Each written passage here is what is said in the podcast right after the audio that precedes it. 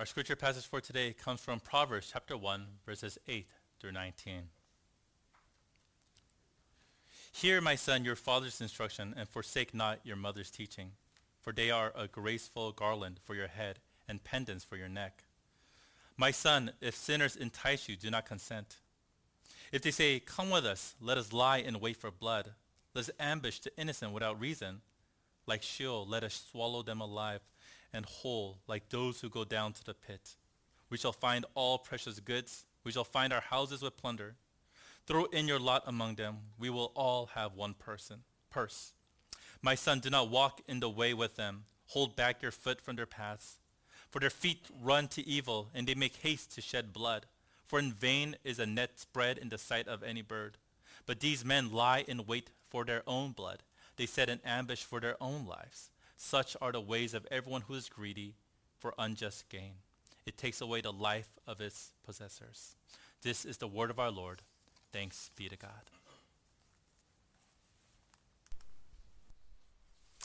Amen. Thanks be to God. Good to see all of you guys. Welcome to NCF's in-person service. And of course, thank you for those of you who are watching at home. So delighted to have you join us on this Lord's Day. Would you now bow your heads and ask for God to be with us in today's worship service? Father, we pray for your grace and your mercy to be upon us after finishing another week. We come to you now weary and yet ready to receive the refreshing, renewing, redeeming word that allows your people to not only to be sustained, but to have hope as we live in this world filled with such sorrow, with such strain. God, we need your word to speak to us yet again so that we may once again be people of light, living out the call of being a blessing to the world. Father, we also pray for those who are our guests, those who are here at the invitation of a mutual friend, coworker, or family member. We pray that you will minister to all of us, no matter what stage of our faith we may be in. And we ask, oh God, now that you will bless this message in spite of the one who brings it. For we ask all these things in Jesus' name. Amen and amen. Every Thursday morning, my older two daughters, Kara and Leah, go to their weekly ballet class. First, Leah starts off, and then right after, her older da- daughter, older sister, Kara, takes the next class. And one of the beautiful benefits of having them back-to-back classes like that is every now and then their ballet teacher will have them do a duet number together. Just recently they had one and they danced to the song You Got a Friend in Me. Do you guys remember that song from the Toy Story, You Got a Friend in Me? The lyrics go like this. You got a friend in me. You got a friend in me. When the road looks rough ahead and you're miles and miles from your nice warm bed, you just remember what your old pal said, boy, you got a friend in me.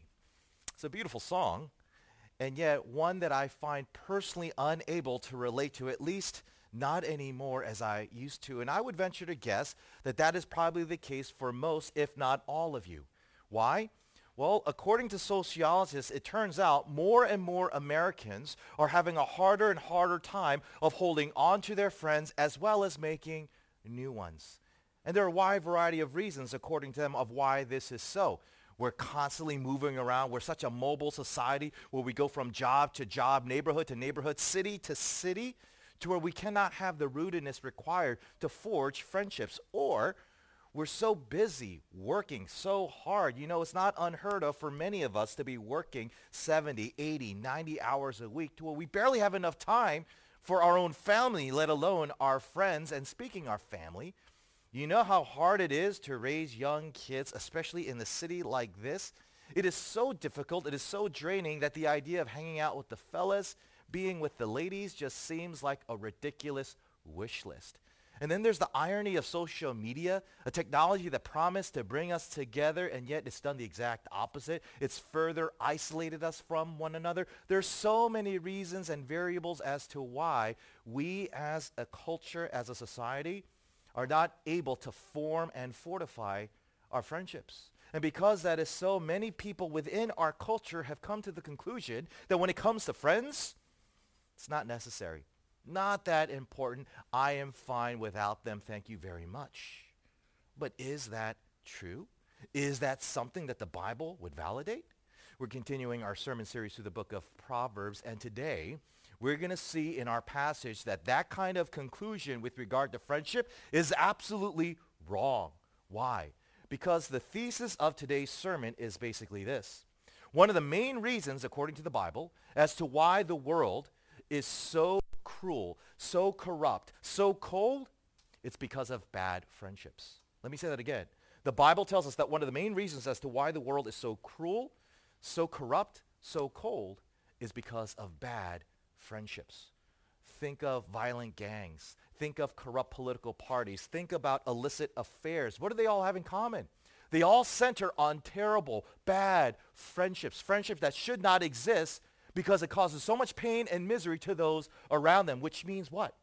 It means that if we, as a community, want to reduce the cruelty, if we want to undermine the callousness and the coldness, if we want to get rid of the corruption, we must forge good friendships that does the exact opposite, that brings blessing to those around us. And here today, the author of this proverb, King Solomon, he's going to tell us the prerequisite required of building these kinds of good friendships by telling us the reasons why we tend to have bad friendships. He wants to show us the reasons that are so common to so many as to why people end up with the friends that they should not be having in the hopes that we would do the opposite and instead bring hope and renewal to the world instead of heartache and havoc. So with that in mind, three things that I'd like to share with you. Three reasons Solomon tells us as to why most people end up with bad friends. First, people deny their need for friendship. People deny their need for friendship. Second reason, people delude themselves as entitled. And finally, people dismiss the teachings of God. The three reasons, according to Solomon, why people end up with terrible friends that causes so much terror in the world is because people deny their need for friendship, they delude themselves as entitled, and they dismiss the teachings of God. Let's begin with the first point. First, people deny their need for friendship. Read again with me verses 8 and 10 where it reads, Hear my son, your father's instruction, and forsake not your mother's teaching, for they are a graceful garland for your head and pendants for your neck. My son, if sinners entice you, do not consent. Okay, come on back. Here we just read in these three verses many things, okay? But one particular thing that we have noticed is that this son that is being referenced here seems to come from a very good and stable home. How do we know this? Because look at the words of the parents, both from mom and dad. What kind of words are they conveying, communicating to their son? Aren't they words of kindness, words of comfort, words of counsel, words of care? In other words, these words indicate that this son comes from a very beautiful, harmonious, loving, supportive family. And because that is so, it makes you scratch your head. Why do these parents feel the need to give the warning that they do in verse 10 to their son? Read it again. My son, if sinners entice you, do not consent. Don't be their friends. Why in the world would these parents give this warning to their son knowing that this is such a beautiful home? Because don't we say all the time that if children grow up with loving parents, if they have a nice, stable family culture, that they will not be tempted in any way, they will never be allured, they'll never fall into the wrong crowd? Well, by virtue of the existence of this verse, that tells us no, that belief is absolutely wrong. Now, don't misunderstand don't assume that you know what these parents are doing because by giving this warning to their son, they're not implying to the son or to us that he's the black sheep of the family and therefore he's a troublemaker and will gravitate towards other troublemakers or other black sheeps of society. No. Actually, this is a very insightful verse because by giving this warning to their son, they are telling the son and through him all of us a universal human need a universal human need, and that is the universal need for friendship. The universal need for friendship. We need to understand that you and I have a universal need to have friends. I don't care if you're antisocial. I don't care if you're introverted to the extreme. You need friends, okay? And it's a need that you must recognize. Why? Because just like the rich can exploit the needs of the poor to where they can get the poor to do things they normally wouldn't do, so also the wicked can exploit the needs of those who need friendship, which is everyone, to where they would end up befriending those that they normally would not befriend. And when you understand this and when you grasp this, then you discover another hidden warning beneath the warning of verse 10. And you know what that warning is? It's basically this. Son, Christian, human being, never ever deny your need for friendship. The underlying warning behind the warning of verse 10 is do not deny your need for friendship. Think with me here. Let's say a poor person all of a sudden comes into a lot of money. Let's say he wins the lotto, she wins the lotto, and now overnight millionaire. Now they are no longer capable of being led to do something they normally wouldn't do by the allurement of the rich because that need is no longer there. So also, if this son had a great group of friends, very supportive, very empowering, then the wicked would have no way of enticing him to befriend them. but let's say this son grows up and he acquires the conclusion many of us have acquired when it comes to friendship. Friends, who needs them? I sure don't. I'm fine with just me, myself, and I. I'm just going to mind my own business, stay to myself, and I don't need friends. I'll be fine. What has that son done? He has now created a need, and now he has created a vulnerability to where because he chooses not to recognize, because he is denying his need for friendship, he has exposed himself in such a way that the wicked can use it against him to where he would end up befriending those he knows he should not. All because of his denial. And Christian, this is something that I believe we really need to take to heart because sad to say from my many years of serving as a pastor, I have seen so many Christians adopt this mindset that so many in our culture have believed in. That friends are just not needed, that friends are not necessary. Take a listen to this quote from Pastor Drew Hunter as he comments, quote, We've hollowed out and trivialized friend and friendship. These words now rest lightly on our imaginations. When we honor our closest relationships, we're quicker to grab familial language like brother and sister than friend. I heard someone say to a tight-knit group of Christians, we're not just friends, we're family. That's true. And the Bible does reference family more than friends, but why the quote, just? Friendship didn't seem strong enough to uphold the weight of the moment. Friendship often seems light, frothy, and sentimental. Friendship quotes sound cliche. Old friends warm the heart with a little help from my friends. Friends are flowers in the garden of life. Charming, perhaps, but not compelling. We've also connected it to other trivial words, chum, pal, buddy. We've also stretched out the word friend, making it a broad but shallow term, like a rubber band stretched too far, too long. Friend is no longer strong enough to hold our closest companions and so many in the church have dismissed and therefore denied the universal need that we all have for friendship. And by doing that, what do you do? You have created a vacuum within yourself. A vacuum that the wicked is very eager to fill in, namely with themselves, to where you now have become friends with them. And as a result, the people who really matter in your life, the people you really care about, they suffer the consequences of these new friends that you have in your life. You see? And they suffer because of it. Here's what you need to understand. Proverbs tells us that when you carry this denial that you don't need friends, not only do you close yourself off to the good kinds of friends you need, but you open yourself up to the bad kinds of friends you shouldn't want at all in your life. Now, I know you hear that and you're like, this sounds a little bit weird to me, Pastor, because it sounds so random, so arbitrary. Why would denying your need of friends open yourself to specifically, exclusively, just bad friends?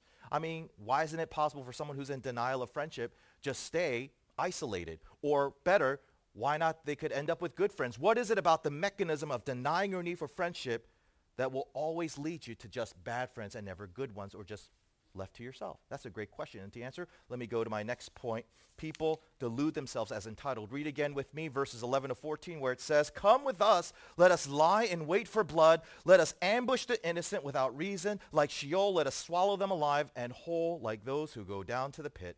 We shall find all precious goods. We shall fill our houses with plunder. Throw in your lot among us. We will have one purse. Here we read what happens to a person when they deny their need for friendship it starts a dangerous chain reaction where the first step of this chain reaction is you become incredibly greedy.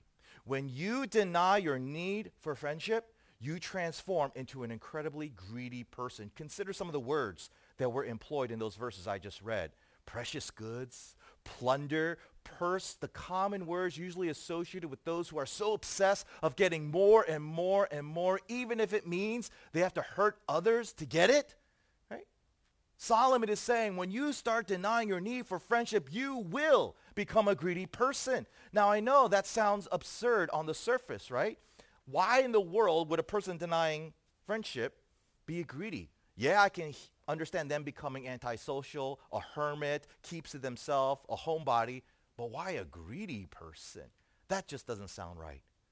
Ah, but if you read through the book of Proverbs and you understood it well, you would know that what I'm telling you is absolutely spot on. And to help those of you who don't see it, consider these insightful words from pastor scholar Hugh Black. Listen to what he says about Proverbs. Quote, the book of Proverbs might also be called a treatise on friendship. There is no book, even in classical literature, which so exalts the idea of friendship and is so anxious to have it truly valued and carefully kept and quote, it turns out when it comes to the book of Proverbs, it elevates friendship to the most precious treasure of all to where Proverbs says, if you want to know what the most valuable thing of all in all of God's creation, it's friendship.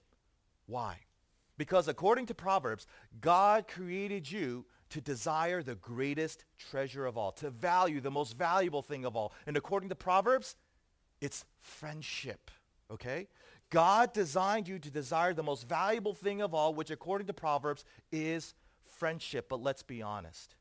Who of us in here have ever thought that way? Hmm? Let me ask you an honest question. Whenever you ask yourself this particular question, I know you have, what's going to make me more happy?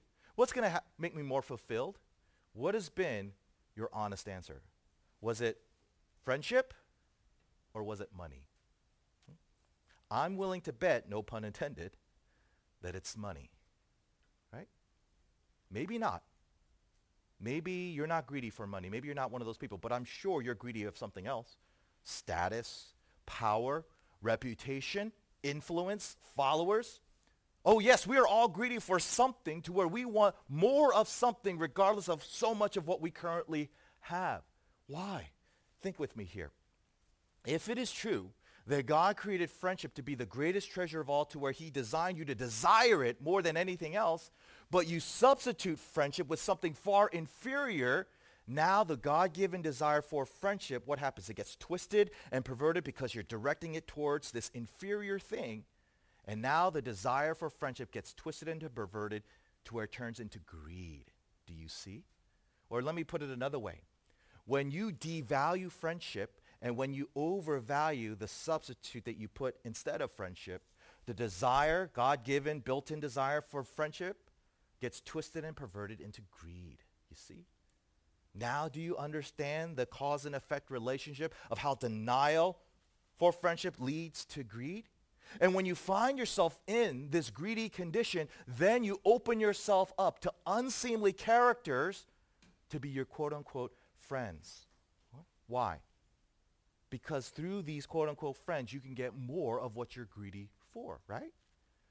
It goes without saying, greedy people, they have a lot of friends. Oh, yes, indeed, greedy people have quote unquote friends. But the reason why they have those friends is because they want these friends to provide, to give, to fortify the things they're greedy for. Once these friends no longer come through, once these friends can no longer provide what that person is greedy for, those friendships are done. Proverbs even fortifies this belief. Listen to what it says. Proverbs 19 verse 4. Wealth makes many friends. Poverty drives them away. The relatives of the poor despise them. How much more their friends avoid them? Though the poor plead with them, their friends are gone. The greedy will never have friends for the sake of friendship.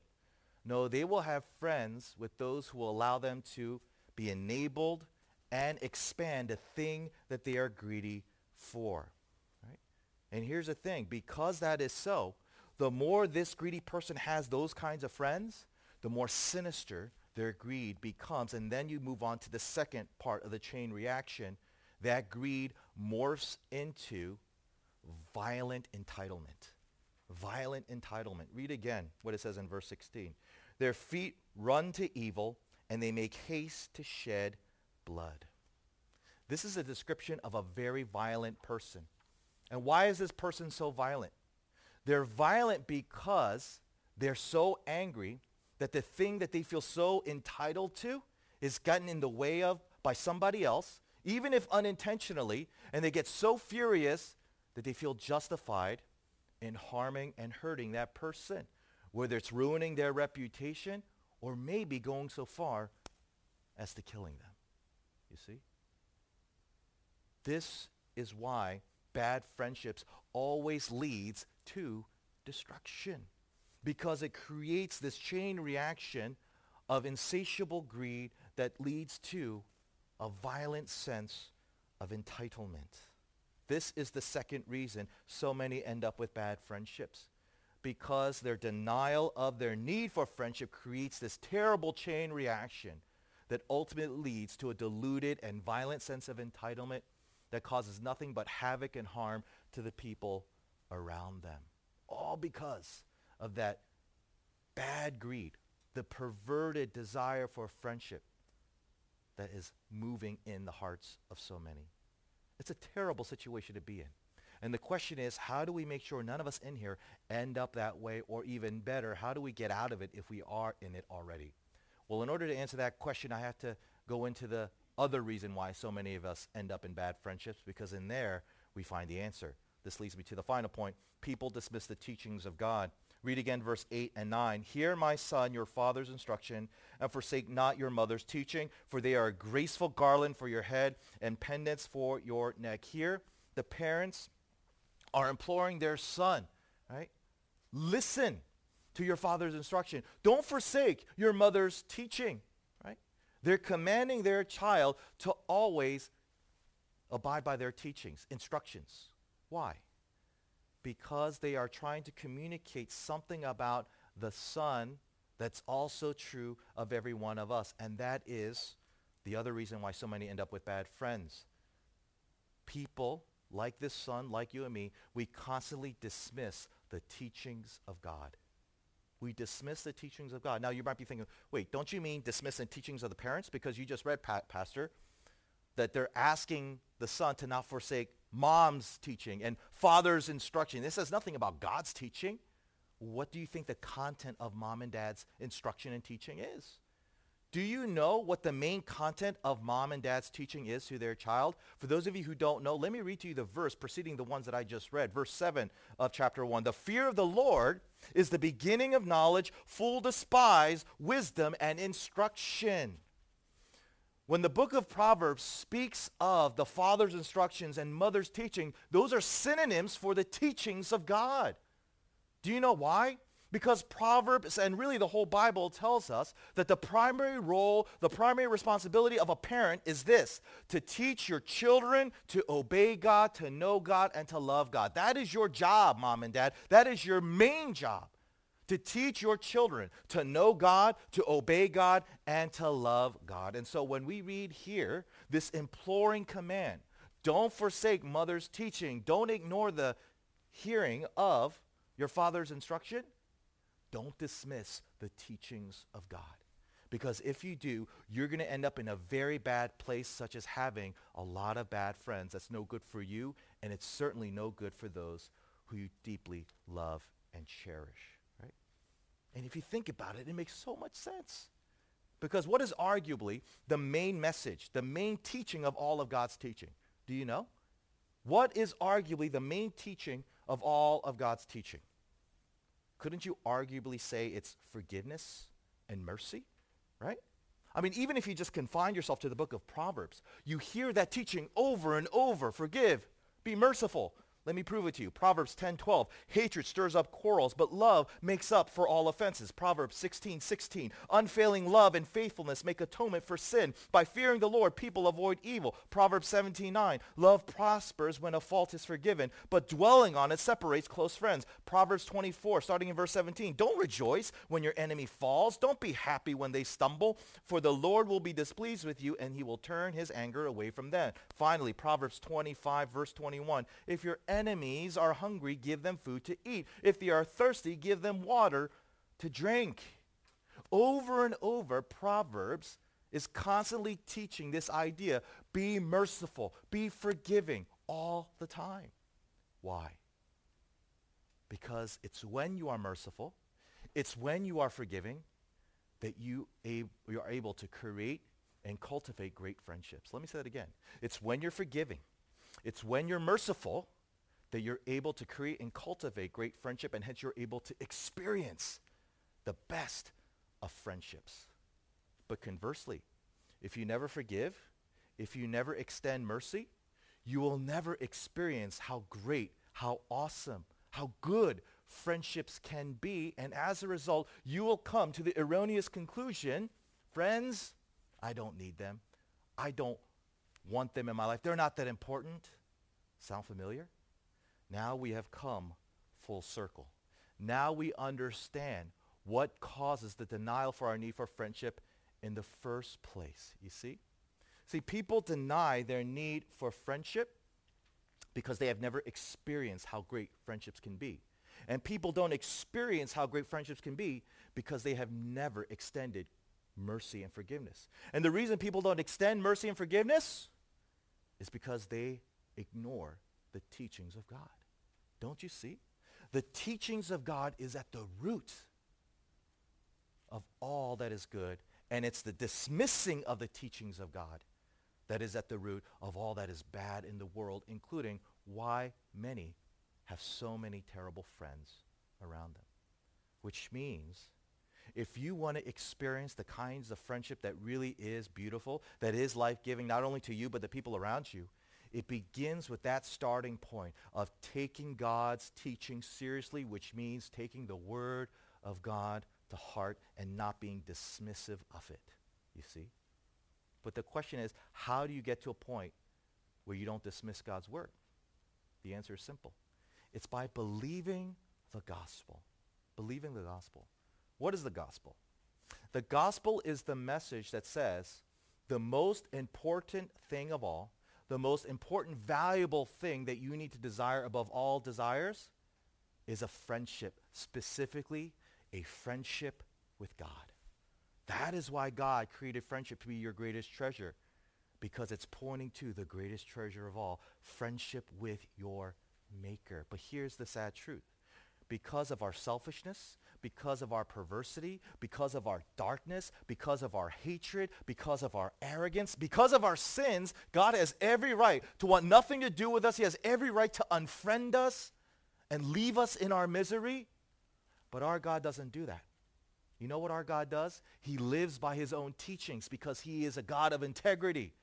And he extends forgiveness. He extends mercy to all of us. How? By coming into the world as Jesus Christ, as a man, so that he could suffer the full penalty, the full punishment for all of your sins and my sins, past, present, and future, resulting in us becoming friends of God.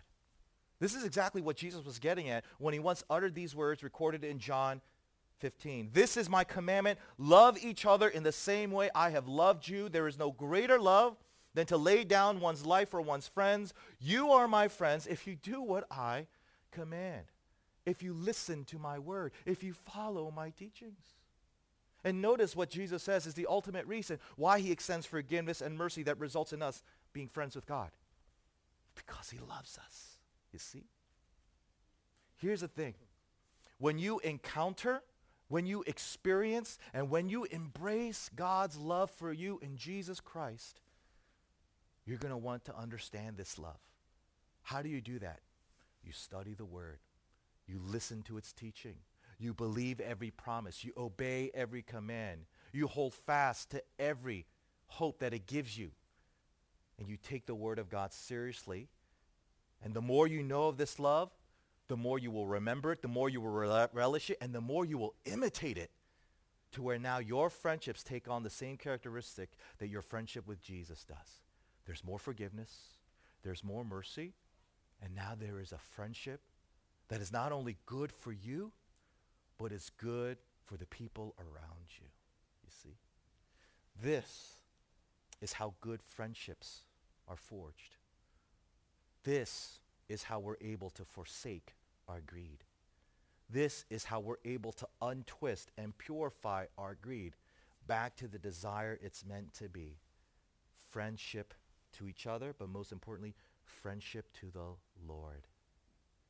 Doesn't it make sense? when Jesus said that the greatest commandment is what? Love the Lord your God with all your heart, with all your soul, with all your mind, with all your strength. What is that? That is language of friendship. But then he doesn't leave it there. He says that has consequences, good consequences. Love your neighbor as yourself. That is the reason why you exist. And that is what makes this world what God intended it to be. But here's my question, Christian. Have you lived that out by prioritizing the friends that you need in your life and forsaking the ones that you should never have had in the first place? Let it begin with you believing this beautiful gospel so that you can start this beautiful journey of being surrounded by people who will bless you and through that friendship bless those around you. Amen. Amen. Let's pray. Father, we ask that you would help us to really hear and heed today's message. Father, so often there are things that hinder and halt our ability to embrace each other as friends, to grow and to cultivate the kind of friendships that not only that we need, but the world needs through those friendships.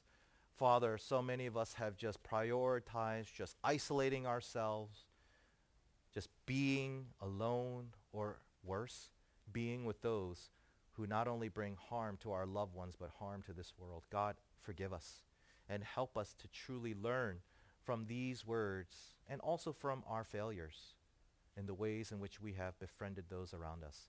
Help us to see the beauty of friendship Help us to prioritize it and help us to do it right by looking to the greatest friendship of all, the one that we share with you in Jesus Christ. For we pray in his holy name. Amen and amen.